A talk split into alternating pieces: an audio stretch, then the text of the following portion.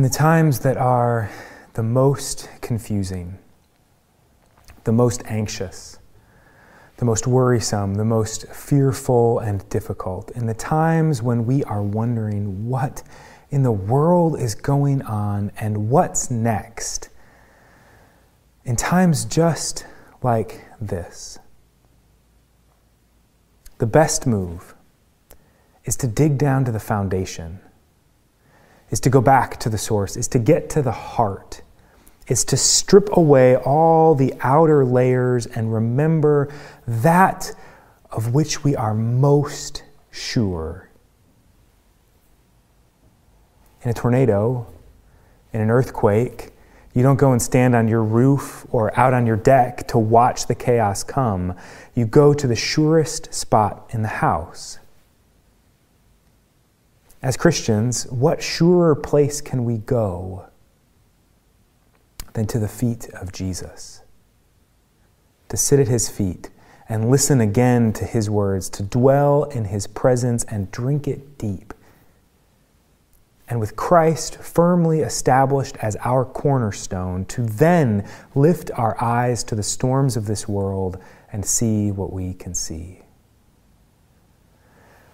And that's what we're going to do together in this next season. We're going to come to Jesus and sit at his feet, listening to the stories that he tells. These stories were meant to shape the imaginations of his first followers about who Jesus is, about what it is that he's doing, and about what it means to follow him in this world. So, if you feel cast about by the storms of life, if you feel anxious or fearful or angry or numb, come with me for a little while. Let's sit with Jesus and hear what he has to say. Let's pray and then we'll open our Bibles together. Lord, it's in your light that we see light. It's in your truth that we find freedom, and in your way that we find peace. So come and shine upon us, we pray, that we might see you and follow. In your name we pray. Amen. Do whatever you need to do to listen well. That might mean leaning in, that might mean standing up, that might mean setting something down, it might mean following along in your Bible, it might mean closing your eyes to imagine the scene. Do whatever you need to do to not just hear these words, but to listen well to these words from the book that we love.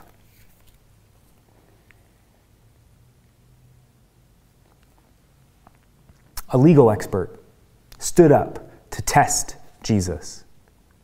Teacher, he said, what must I do to gain eternal life? Jesus replied, What does it say in the law? And how do you interpret it? The man replied, You must love the Lord your God with all your heart, with all your being, with all your strength, and with all your mind, and love your neighbor as yourself. Jesus replied, You've answered correctly. Do this, and you will live. But the legal expert wanted to prove that he was right. So he said to Jesus, and who is my neighbor? Jesus replied, There was a man going down from Jerusalem to Jericho. He encountered thieves who stripped him naked, beat him up, and left him near death. Now, it just so happened that a priest was coming by that same road, and when he saw the injured man, he crossed to the other side and went on his way. Likewise, a Levite came by that same spot, and when he saw the injured man, he crossed to the other side and went on his way. A Samaritan who was on a journey, also came to where the man was. But when the Samaritan saw him, he was moved with compassion. He went to where he was, bandaged his wounds, tended them with oil and wine. Then he placed him on his own donkey, took him to an inn, and took care of him. And the next day he gave two full days' wages to the innkeeper and said, Take care of him. And when I return, I will repay you for any additional costs. What do you think? Which one of these three was a neighbor to the man who encountered thieves? The legal expert said to Jesus, The one who demonstrated mercy toward him. And Jesus said, Go and do likewise. The word of the Lord. Thanks be to God. Amen. The Good Samaritan. Luke 10 25 to 37. A story so well known, so popular, so a part of our culture and imagination that it has completely changed the definition of the word Samaritan in the English language. Think about it. We have Good Samaritan laws, we have organizations like Samaritan's Purse. For us, Samaritan means someone who stops to help someone in need. That's not at all what the word meant in Jesus' day. Samaritans were those who lived in Samaria in the land north of Judah, where Jerusalem was, and south of Galilee, around the Sea of Galilee, where Jesus lived and began his ministry. It was formerly the home of the ten northern tribes of Israel. But when they were conquered, destroyed, and brought off into exile by the Assyrians, never to be heard from again, those who remained intermarried with the surrounding nations. And in the eyes of the Jews, they corrupted themselves they were half breeds. They didn't worship in Jerusalem. They didn't follow God quite the same way. They thought they were the rightful heirs of Abraham, and the tension between the Jews and the Samaritans was always bubbling up, not unlike their modern day descendants, the Palestinians and the Jews. But things got even worse around the time Jesus was born when some Samaritans, under the cover of darkness, came into the temple and strewn about bones to desecrate the whole space. Things never really recovered from there. The two hated and despised one another. And it's actually right through the land of the Samaritans that Jesus was traveling when he tells this story. As we said, he grew up and began his ministry in Galilee in the north. And to get to Jerusalem for the various pilgrim festivals, one had to travel through Samaria. And Jesus' disciples had actually already had some interactions with the Samaritans along the way. As they're leaving to go to Jerusalem, they send out messengers ahead of them that Jesus is coming. And the messengers are not received. Jesus is not received because he's going on to Jerusalem and not staying in Samaria. And so the two sons of thunder, as they were known, James and John, want to call forth the fire of heaven to destroy these Samaritans for inhospitality. That's the state of the relationship at the moment. That's the tension between these two groups. To the Jews, the Samaritans are simply the bad guys. They weren't the sort you would expect to stop to help you, and they certainly weren't the type that you would stop to help. But such is the power of this story that this word can be so thoroughly transformed. The Good Samaritan. It's a story we think we know so well. Uh, and we think it's a story that simply teaches us that if we see someone in need, we should stop to help. Content with that, we generally move on to other stories. And that may be at one level the meaning of what Jesus says here, but it far from exhausts the meaning of this teaching of Jesus. The question, after all, that frames the whole story isn't what should you do when you see someone who needs help? It's how do I please God? What must I do to gain eternal life? What does God want from my life? The legal expert is asking Jesus. What's required of me? And the legal expert uses this question, it says, to test Jesus. But Jesus turns it back on him. The man answers with an answer now that we'll all likely know and affirm. What does the law say? What do you think? And he responds, Love the Lord your God with all your heart, with all your being, your soul, with all your strength, with all your mind, and love your neighbor as yourself. The man quotes the same two commandments Jesus quotes in the Gospels of Matthew and Mark when he's asked, What's the greatest commandment? This double commandment to love God and love neighbor, taken from Deuteronomy 6 and Leviticus 19 and woven together. And as the man quotes these two verses, Jesus agrees. You've answered correctly, he says. Do this, and you will live. Do this. Notice that Jesus is not content that we know the right answers, that we believe the right things, that we can check the right box on the test, that we can repeat back the formulas correctly. We need to live it out. We need to do it. We need to put it into practice. We need to live and use the answers we know. And whether it's because the legal expert thinks he can still best Jesus, or if it's because he wants to justify himself literally, to, to make himself righteous, the man asks a follow up question. A question that reverberates down through the canyons of time Who is my neighbor? It's that question that inspires this Good Samaritan story. And it's that question I would submit that we continue to ask a thousand times a day.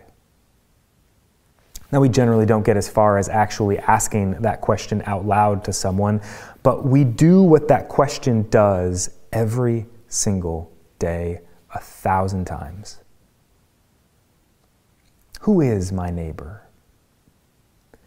The man wants to know where the line is. Who's in? Who's out? Who do I have to love? How far does this circle of compassion have to spread out? To put it the other way around, who around me do I not have to love? Who can I exclude? Who can I write off? And as Jesus pokes at his listeners, he draws out the most present example. And he makes the hero of his story a Samaritan. That's an easy label to smack on an entire neighboring nation, to turn them from neighbors into enemies, to take away their personhood, their will, their story, their experience, everything about them, and turn them simply into cardboard cutouts of themselves in order to more easily disregard. Until it gets to the point we're so good at this, we no longer even think about it. We no longer even consider these others to be worthy of love. We wouldn't even think the terms would apply to them. And we don't use the term Samaritan to do this anymore. We have plenty of our own labels that do the same thing. Sometimes it's conscious, sometimes it's unconscious, but we've gotten extremely good at what I'm going to call de neighboring people at removing them from the boundaries of our love and compassion, from that closed set which we have to love. The most fitting example these days are political. Red state, blue state, labeling where someone's from in order to determine if they matter or not.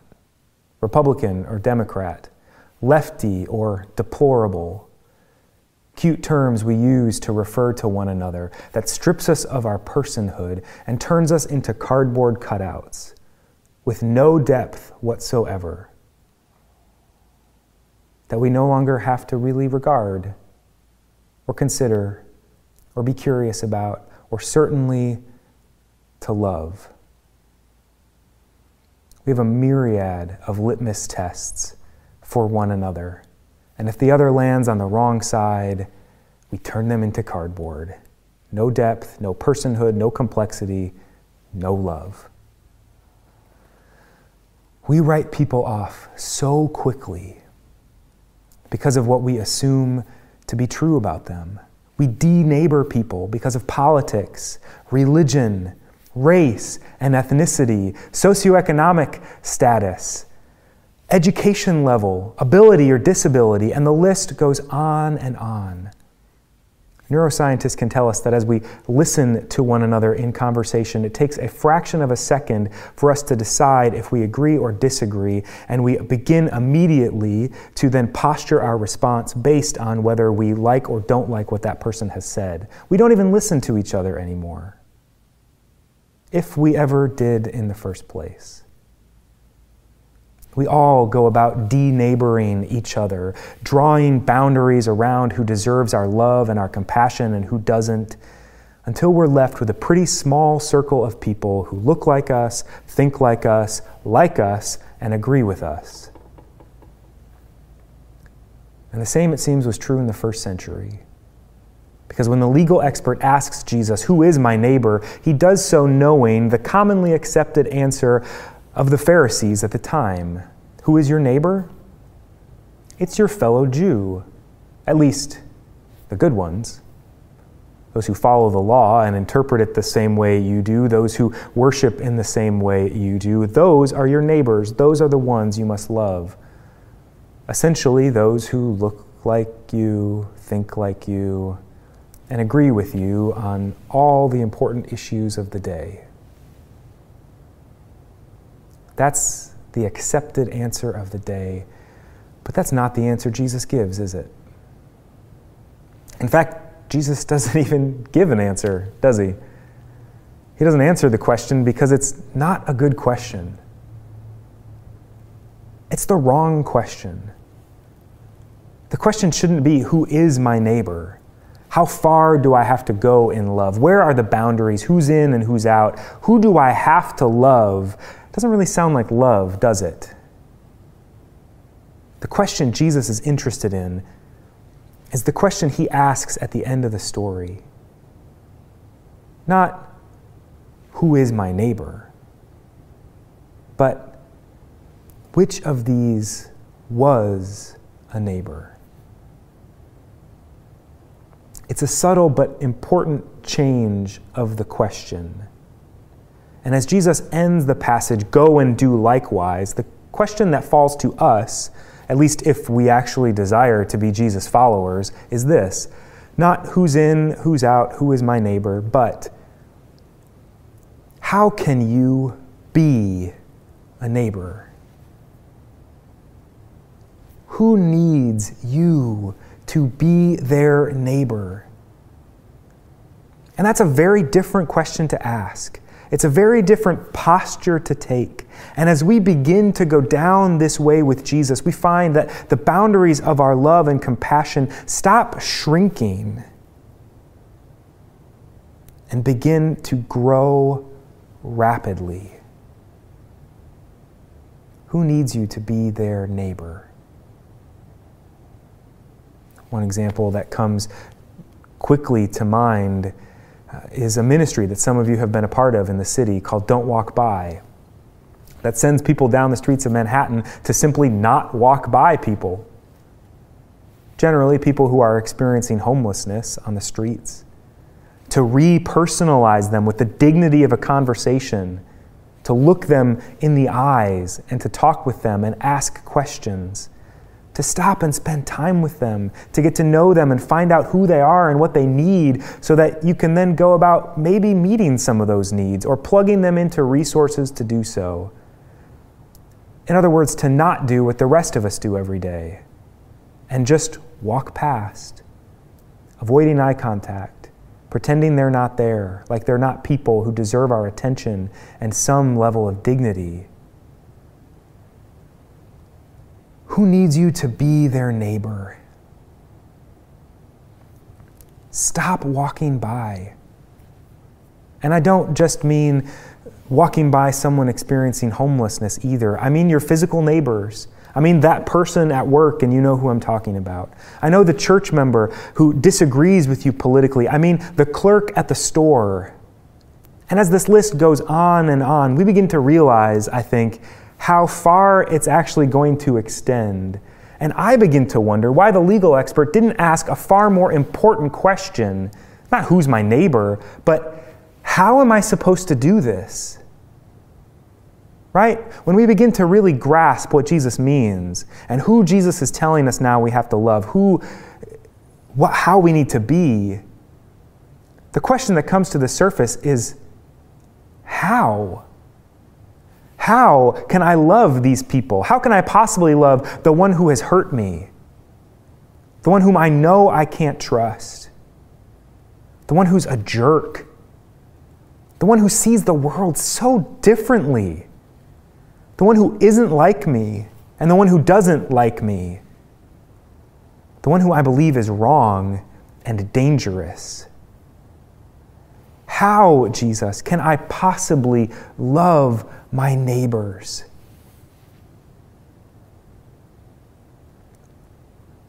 The answer's there in the story, hiding. And it's the one piece of good news in the whole story. Look again.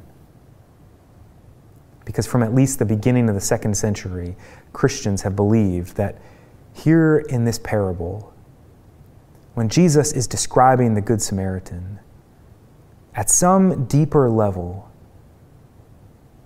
he's talking about himself. Think about it. We are those going down from the city of God, Jerusalem, descending into sin. We are there jumped by thieves, robbed of everything, stripped naked, and left for dead.